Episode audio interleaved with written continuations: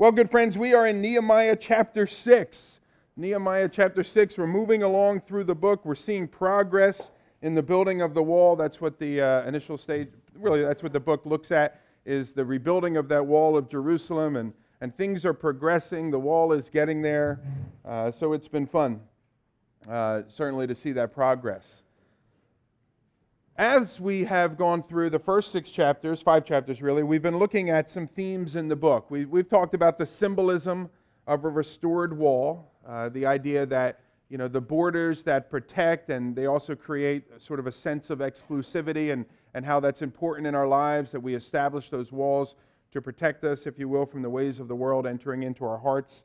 A second thing we looked at were the, the many diverse ways that the enemy will seek to trip us up. Remember, his goal Uh, is to knock us off of the path that God has set set for us. And so we looked at that. And then finally, a third theme that we've been considering is just the consistent, steady example of Nehemiah's leadership. What an example to us that we can look to. A man that leads is certainly capable in leading, but is also a man of prayer, so he's a spirit-filled leader through the process. And we've been looking at that uh, as well. Well, as we've seen, Nehemiah had to deal with a number of different attacks against him. He had to deal with mocking and jeering. He had to deal with accusations and threats. He even dealt with uh, surprise attacks that came against him. Uh, and then in addition to that, he had to lead a people that at times grew discouraged and just didn't feel like they could go on anymore. Or even well-meaning Christians, if you will, people in his life, Jewish guys that said, look, here's what we're hearing. You got to stop. You got to run. You got to hide. You got to protect yourself.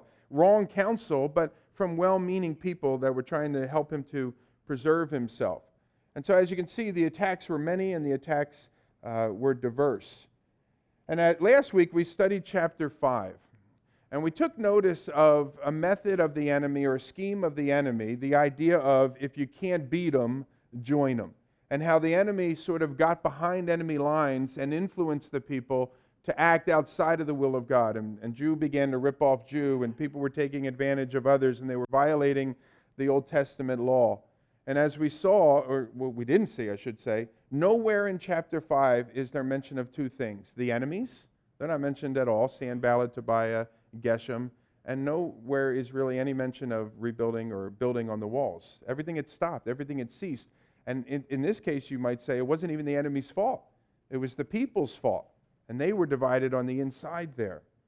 Well, Nehemiah and these people are commissioned to do a job that for a hundred years, roughly, hasn't been done. And that is to rebuild the wall. They were to secure a place where the people would be protected from attack and they would be preserved from compromise. And the devil, never wanting good for the people of God, he has to do everything in his power to prevent that from happening. And seeing that things like ta- taunts and threats and fear, seeing that all of those things were ineffective, the enemy of God and his people instead turns to the tactic of dividing the people of God by feeding into their own selfishness and disobedience. And so we have enemies like Sanballat, we have enemies like Tobiah and Geshem having no effect in their efforts to cause the work of God. And so what do they do? They go back to the drawing board and they come back again, and this time they tempt the Jews to sin against one another. Brother begins to sin against brother. And the people of God descend into the condition of only being interested in themselves. And the work of God is never going to advance when all we really care about is how I progress and how I move forward. And so Satan, unable to do through his initial schemes of outside attack, is now able to accomplish by attacking from within, appealing to the Jews' selfishness and sin. And what's the result? Just what he wanted all along, that the work of God would cease. The devil doesn't care how he trips us up, only that he does trip us up. And so, Nehemiah, we saw last week, he catches wind of all this. He catches wind of people crying out to God in prayer and wondering, God, where are you, and why am I selling my kids into slavery because we don't have enough? He catches wind of all of that, and he hears the great outcry, and he confronts the people. The people that are sinning, he confronts them. He calls their behavior sin. We saw that in Nehemiah chapter five, verse nine. He challenges them to repent. We saw that in chapter ten. Let us abandon this way of acting. And then he demanded of them, this is chapter, chapter five, eleven, that they take steps of repentance. Don't just tell me you're sorry. Don't just assure me you're never going to do this again, but do something about it. And step up and, and correct the error. Give the people back what you have taken from them. And we concluded chapter five, happily, the people listened. And they took the necessary steps of repentance. And the people now could get back again to doing what God had called them to do, that is, to build this wall. And so I think there is a word of encouragement there for us. Because no doubt every one of us have stepped out to try to do the work that God would have us to do.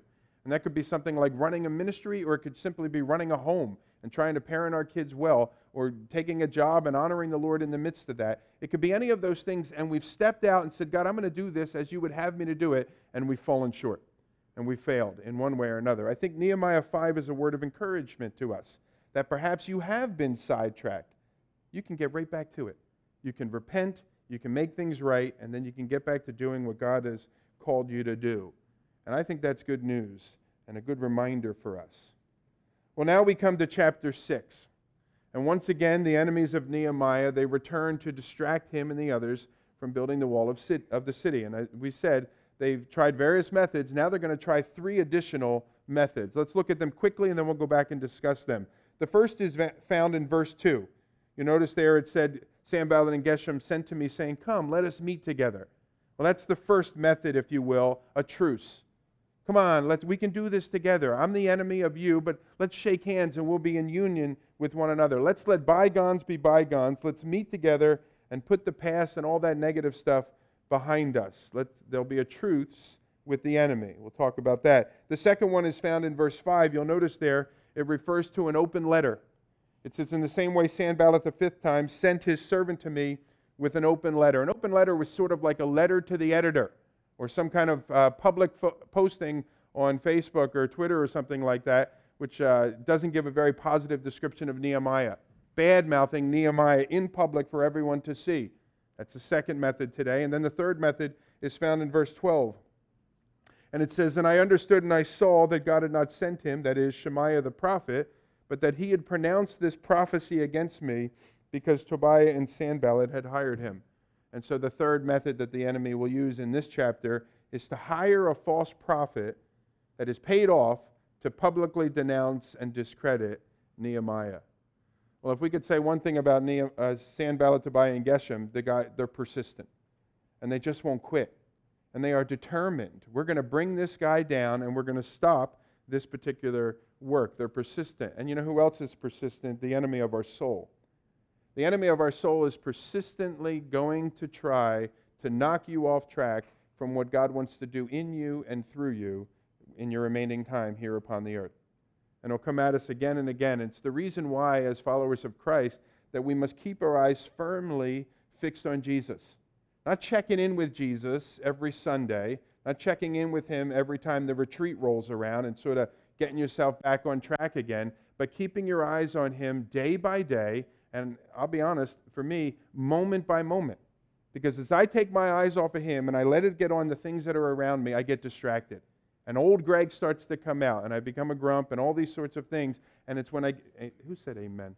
I heard an amen there.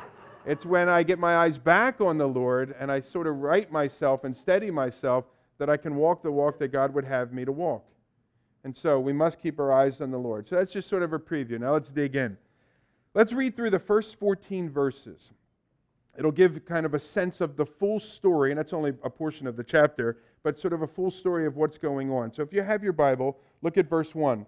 It says, now, when Sanballat and Tobiah and Geshem, the Arab, and the rest of our enemies heard that I had built the wall and that there was no breach left in it, although up to that time I had not set up the doors and the gates, Sanballat and Geshem sent to me, saying, come, let us meet together at Hakafirim, in the plain of Ono, but they intended to do me harm. Continuing, and I sent messengers to them saying, I'm doing a great work and I cannot come down. Why should the work stop while I'll leave it and come to you? And they sent to me four times in this way, and I answered them in the same manner.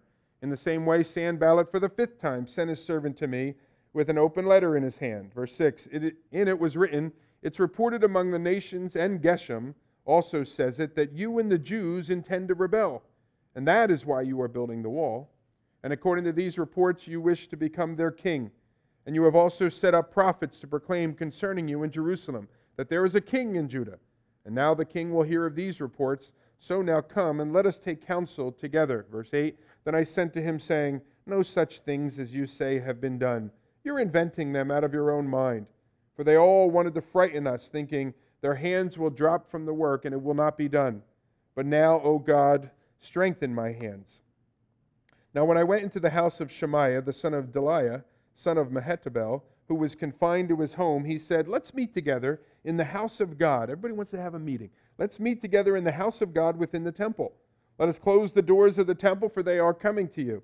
They are coming to you by night. But I said, should such a man as I run away?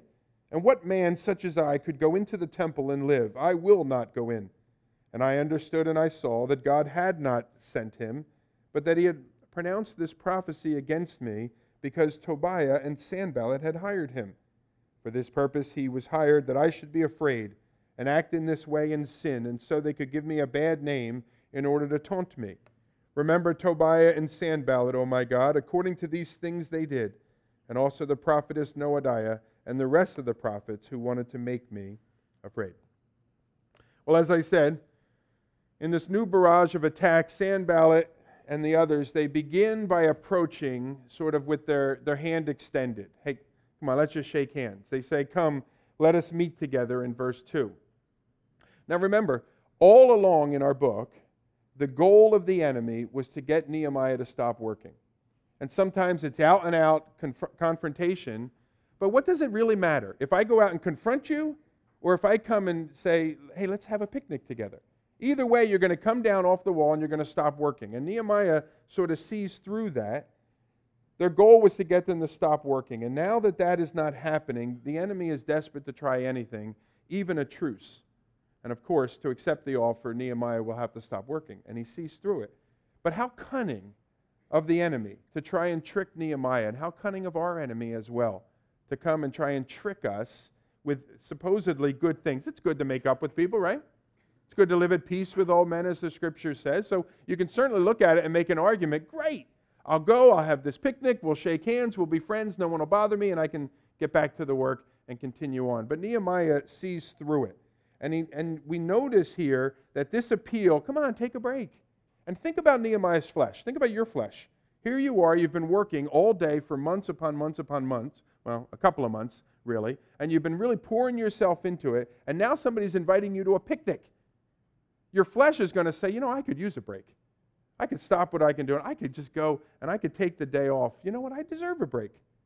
And finally, I'll be able to get done with this fighting, done with this tension, and shake hands with this guy, and as we said, let bygones be bygones.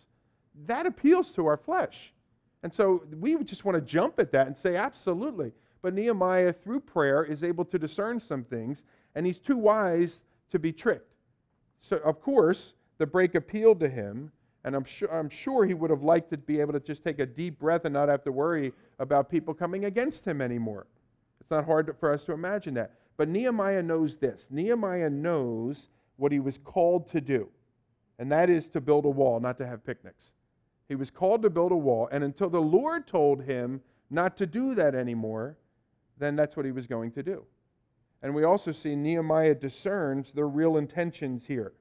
When they extend, extended the hand of reconciliation, it was actually an ex, uh, a hand extended to lure him. It was like a fish in the line, whatever, and you put a lure on the end of that. It was just designed to suck them in, bring them in, so that he would go out into the field, and there perhaps they might even kill him. And so we read there, when they say, come, let us meet together, he knows their real intentions. He's committed to the work. Look at verse three. It says, and I sent messengers to them saying, I'm doing a great work and I cannot come down. Why should the work stop? Well, I leave it and come down to you. Seems that he's saying, you know, I see what you're trying to do, and it's not going to work. I'm staying here and I'm going to continue working. Now look at verse four, the enemy's persistence. It says, and they sent to me four times in this way, and I answered them in the same manner. So this is at least the sixth time that these guys come and harass Nehemiah, and this particular time they come four separate times. We also saw last week that some well-meaning Jews tried to dissuade Nehemiah. It says they came to him ten times. And so once or twice, you can deal with that. Five times, ten times, fifteen times, it begins to get a little bit annoying. And it begins to get frustrating. Frustrating enough to cause you sometimes to snap or perhaps to give in. Frustrating enough to cause you to even lose your witness. But Nehemiah doesn't allow it, and he just continues to continue on. And I'll give you just free nickels worth of advice. Free nickels worth? It's going to cost a nickel. Uh, I'll just give you some advice. You're going to struggle in your walk with Jesus until the day you die. Amen? That's great news. It's just truth. And you might as well know it now as you're going into the rest of your life, that it's going to be a struggle from now until the day you die. Your flesh, even if there's just a little bit of your flesh that remains by the time you die, is going to want to reign, that little bit of flesh. And so there'll be that constant struggle and the constant appeal to that flesh. You don't have to follow the ways of God. It's not Sunday. You know, you do it every day of the week. Saturday, you have off. Friday night, you can have off or something. There'll just be that constant struggle. And just know it. And every day, you got to, they're going to persist. The enemy will persist against you. You got to persist against it, so to speak. And so Nehemiah, he does that. fifteen times or so they come against him, but he doesn't give in, and he continues on. Now let's look, go on to verse five. Verse five says this, "In the same way, Sanballat, for the fifth time, sent his servant to me with an open letter." Sanballat returns a fifth time. Well, he actually sends a servant this particular time, but the idea is the same. And Nehemiah is, it seems, ready with an answer. He sees the guy walking up, got a letter in his hand, whatever it may be, and he's like, "Look, buddy, I already gave you my answer. I'm not coming with you." Except this time, he's not inviting him to come out to a picnic.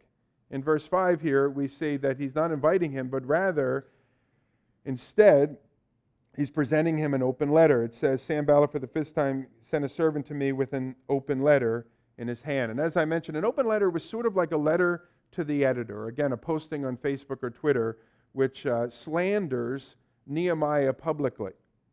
Now, this could have been done back then, I don't know, by posting it on the telephone poles around town, or it could have been a direct mailing that was sent to all of the homes, or perhaps even this servant just wandered around the wall, wall with a megaphone of sorts and just called out. And this is what's really going on with uh, Nehemiah. You guys better be on your guard. You better watch it. Well, here's what the letter said, verse six. It says, "It's reported among the nations, and Geshem also says it." Well, if Geshem also says it, it must be true.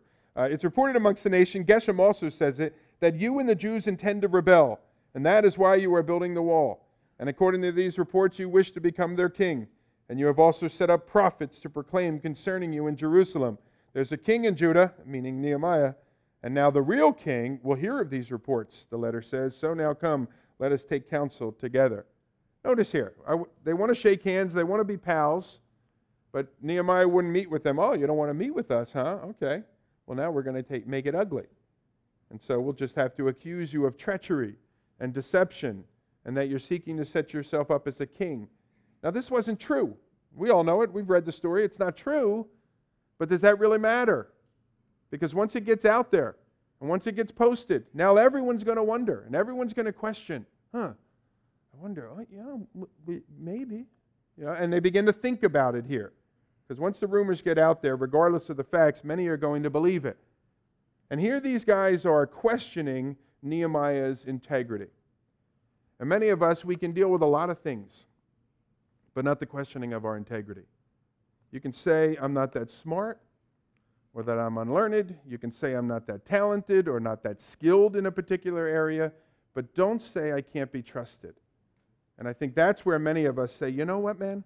I've worked very hard for my good name," and our good name is something we earn. And it's not earned easily. It takes a lifetime to build a good name, but it takes a moment to destroy it. And I'd rather be the one destroying it than some lies that are brought up against me. And so here are these lies that are brought against Nehemiah, accusing him of what they're accusing him. And the temptation for Nehemiah to respond to those false accusations, I have to think, had to be very, very great, very strong, because they would have been in my life, and I suspect yours as well. But notice how he responds. In verse eight, it says, "Then I sent to him, saying, 'No such things as you say have been done.'" You're making them up. You're inventing them out of your own mind. Now, I remember when my kids were young, and one of them, this happened just about daily, one of them would come crying to me saying, "So-and-so," something like this, "so-and-so called me a big face." I'm like, what? You know, like meaning my little brother, my little sister, or whatever, called me a big face. And I would say, big face? And then I would say, do you have a big face? And they'll say, no, I don't have a big face. And I said, well, then what do you care what they call you? And we would have this conversation again, and my wife, she's, they're crying, and she's patting them on the back and loving them, and I'm just like, don't worry about it, just go on. And then I'd find the other one, don't call them a big face, and we'd move on. But the idea is, what do you care? If it's not true, why do you let it bother you so much? But we do, don't we? When the accusations come, we do. Well, here's Nehemiah. He doesn't, though, and I appreciate that about him. Nehemiah just simply says, yeah, that's not true.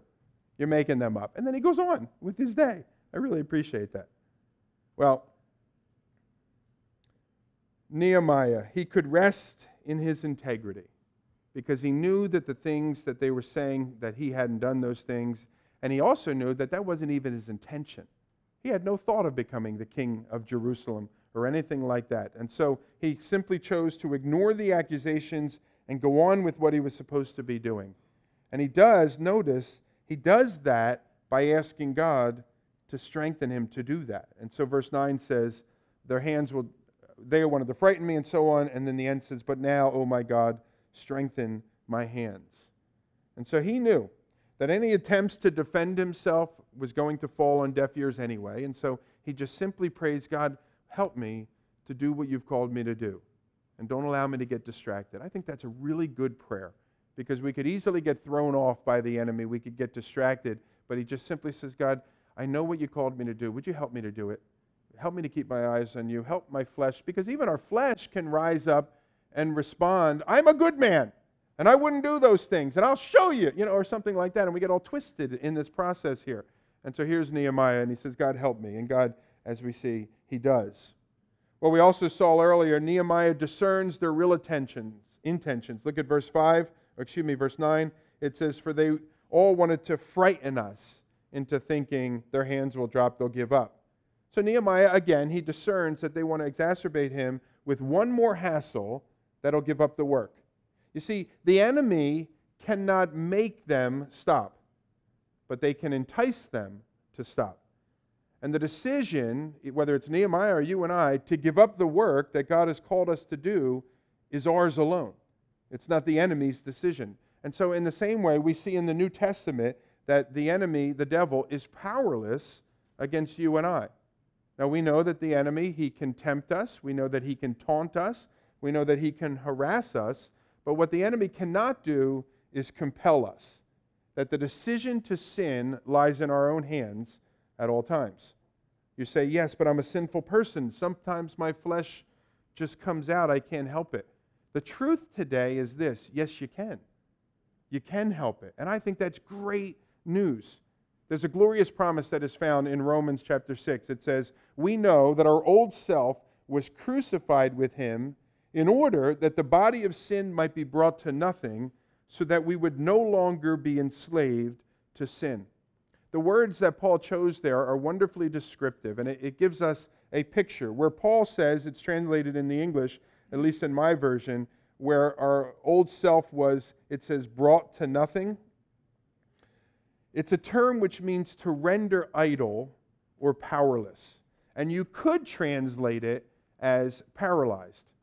And so the idea is this. It's to say this, that our enemy, whether it's the devil, whether it's one of his minions, whether it's some persistent annoyance like a Sanballat, or whether it's even our own flesh, but that the enemy can talk a good game but has no power against us because the enemy is paralyzed. So if you are in Christ, and that means that you are a follower of Jesus Christ, then the Bible says in Second Corinthians five that you are a new creation. And the only one then that has the power to quit, and you're the only one then who has the power to quit and give up the work that God has called you to do. The only one with the power is you. And the enemy can talk a good game, and he can threaten you, and he can taunt you and harass you, but he can't compel you. And so here you have Nehemiah.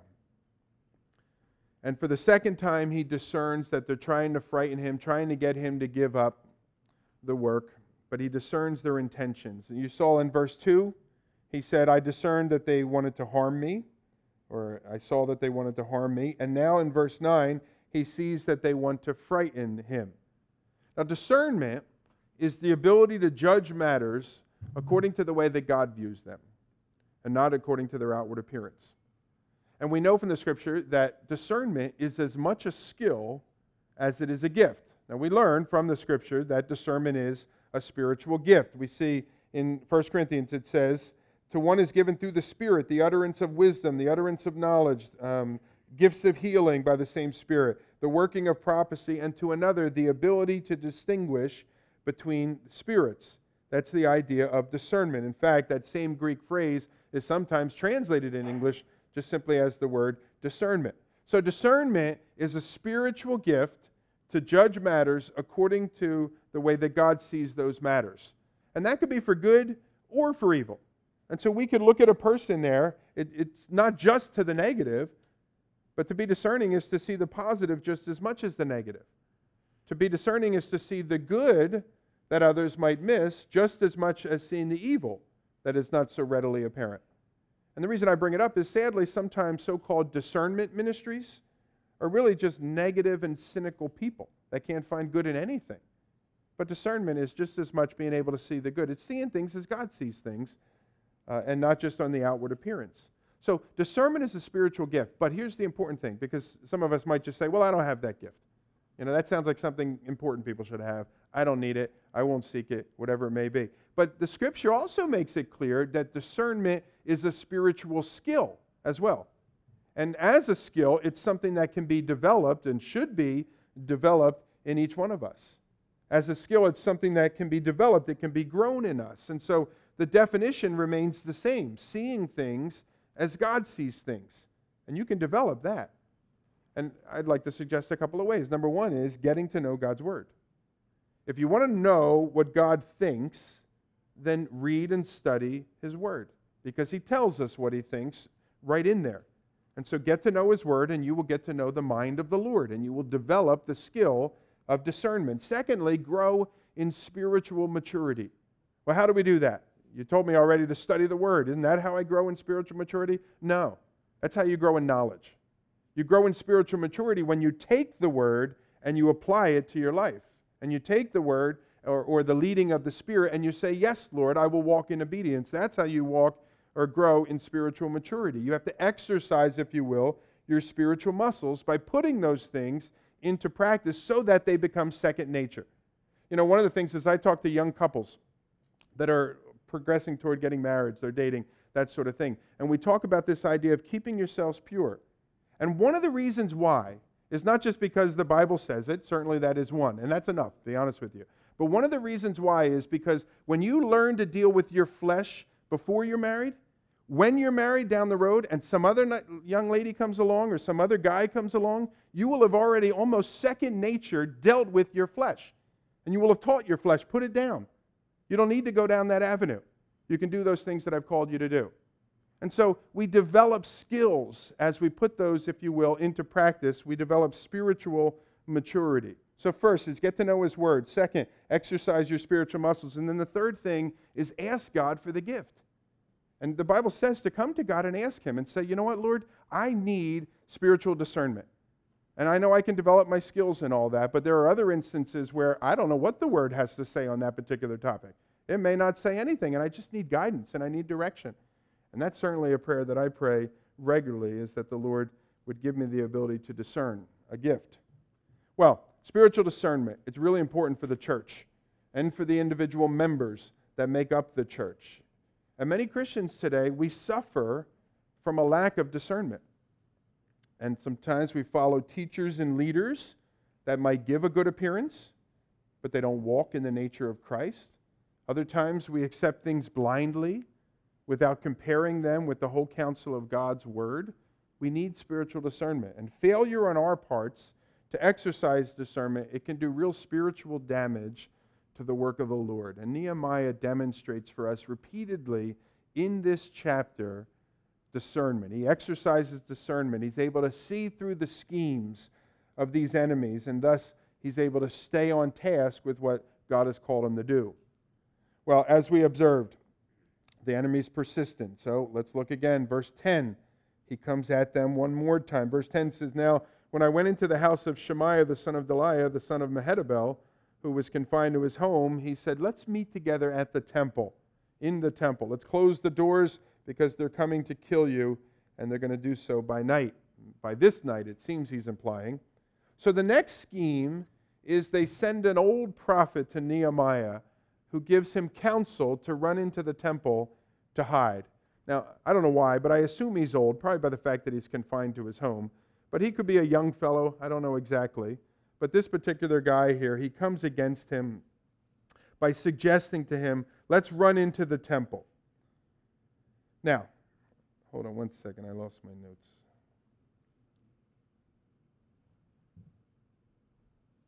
We'll edit that from the tape for those who care. Here we are. Now that sounds reasonable. Because you can't lead if you're dead, right? So it sounds reasonable. People are trying to kill me? Okay, let's go to safety. It sounds like you can make an argument. This guy Shemaiah, he's a prophet. And so one would have to presume if he's a prophet that God must have sent him. Nehemiah is probably thinking, possibly thinking, you know, who am I to reject this prophecy and this advice? But he does reject the offer. And so we look at that and we see verse eleven. He says, should such a man as I run away? And he goes on from there. Now, that sounds like he's being a hard guy. You know, a man like me would run? I would never run. I'm strong. I'll stand up to anything, whatever may be. But he's not being a hard guy. His point is rather this. He's a regular guy. As it that is opposed to being a religious leader or a priest. Because remember, going into the temple, anybody can go to the courts, but going into the building, into the temple itself, that was reserved for the priest. And Nehemiah, he may have been a leader, but he wasn't a spiritual leader. By that, he was not a priest. And so he was not authorized to enter into the temple, even to save his own life. And so additionally, Nehemiah, he knows that running and hiding in this way is going to violate what the Scripture says. Plus, it would stop the work that God had called him to do, and that was to be building this particular wall. So Shemaiah is coming to him. He says, look, man, you got to do what you got to do. Forget about all of that other stuff. Forget about what the Bible says in this instance here. You can come back to it later. You got to do what you got to do. You got to preserve yourself. And Nehemiah, he sees through the scheme. He, it seems that he reasons with himself, and he says, why would God have me stop the work now? He didn't have me stop any other time the last two months. Secondly, why would he have me violate his law in doing so by entering into this temple? And taking the equation, he says, A plus B equals, this isn't from God. And this guy is making this thing up. So he says in verse twelve, and I understood that God had not sent him. What Nehemiah perceives is that if he did go into the temple, then Shemaiah and the others would use it against him and give him the reputation of a lawbreaker, which would ruin his good name. So I, I sort of picture it this way. Here's the plot. That Nehemiah and Shemaiah, they would arrive at the temple, and Shemaiah would say something like, after you. And Nehemiah will say, no, sir, after you. And he'll say, no, after you. And he'll say, okay. And so Nehemiah will walk in, and he'll get inside there, and he'll be looking around at everything, and then all of a sudden he'll hear Nehemiah, and he'll turn, and there's a guy with a camera who's going to take a picture, and the next thing you know, it's a National Enquirer or on T M Z or something like that with a headline that says lawbreaker and Nehemiah's dumbfounded looking picture. And so Nehemiah sees through all of this and he's too discerning. And so he declines Shemaiah's invite. And instead, he instead, notice, he turns to the Lord in prayer. He says, remember Tobiah and Sanballat, O my God, according to these things, and also to that prophetess Noadiah. We don't have much info about her or how she's involved here, but somehow she's connected with trying to trick him, and the rest of the prophets, like Shemaiah, who wanted to make me afraid. He doesn't get mad at all these folks that are coming against him, at least he doesn't demonstrate that. He doesn't begin plotting how he's going to get back at them and get even with them, and he doesn't even begin to come up with ways to defend himself with words and actions, but he just simply gives it to the Lord. This is remarkable, this guy. He gives it to the Lord, and he says, you know what, Lord, you take care of it. Everyone's coming against me, but Lord, you take care of it. And he's a great example to us of a regular guy that is dealing with all sorts of distractions who's just looking to serve the Lord well. And I'm so grateful for his faithful witness and testimony, because what it tells us is very much what Hebrews chapter eleven tells us, is that this walk of faith, it can be done. Even by regular guys. You don't have to be some super spiritual guy or gal in order to do what God has called you to do. It can be done. And we can walk the walk that God is calling us to do. We can discern the attempts of the enemy to trip us up. We can keep our eyes on the Lord, and we can commit our ways to Him. And like Nehemiah, we can see fruit in our endeavors. Isn't, isn't that what we would like? Is that our lives would be used for the advancement of the kingdom of God. When all is said and done, and we enter into the kingdom, that we'll simply hear, well done. Let me show you around a little bit. You see those folks over there? You had a part in their life. Wouldn't that be exciting for all of us? That that's all I need. I don't need anything more than that, Lord. I just simply want to serve you well and be used and hopefully help some other people get into heaven as well. And so Nehemiah is doing that, and he's, he sets the example for us. Now let's continue. The last couple verses that we'll look at today. Verse fifteen, it says, so the wall was finished on the twenty-fifth day of the month Elul in fifty-two days. Now, think about that. How long has it laid in ruins, lie in ruins? I've said it a lot of times over the last six weeks. About one hundred years. Thank you, Jake Downs, my son. He's a good boy. It's all paid off. Uh, one hundred years, it sat in ruins. It's completed in fifty-two days. Why? Because the Lord was with them. And as it said, they had a mind to work. I also think it's significant, since we have the number of days that it took to complete, fifty-two days, that's about two months. How long did they pray for this work? Remember that from the first chapter? We're going to go back and we're going to do the whole study again here, all right? Well, I'll remind you, it, it told us there in chapter one that they prayed for four months to come to this particular place, and the work only took two months. So they prayed twice as long as the actual work took to complete. And sometimes we think that prayer is just sort of something we throw quickly at the beginning, or if we're real spiritual, we throw another prayer at the end, because we remember, you know, the story of the ten lepers. Only one came back and said, thanks, I'm not going to be those nine. I'll come back and I'll say thanks. So we throw a quick prayer in the beginning, a quick prayer in the end, and the rest of the time we're working frantically. But he prays for four months to accomplish a job that takes less than two months. We need to bathe our efforts in prayer. And so I'd encourage you, we gather once a month as a church to pray. And we do so because we're busy throughout the month. We should probably be doing it more. But nonetheless, carve out that time, come to those times of prayer so that everything that we do here in the Lord is bathed in prayer. They complete the work in fifty-two days. It's a testimony.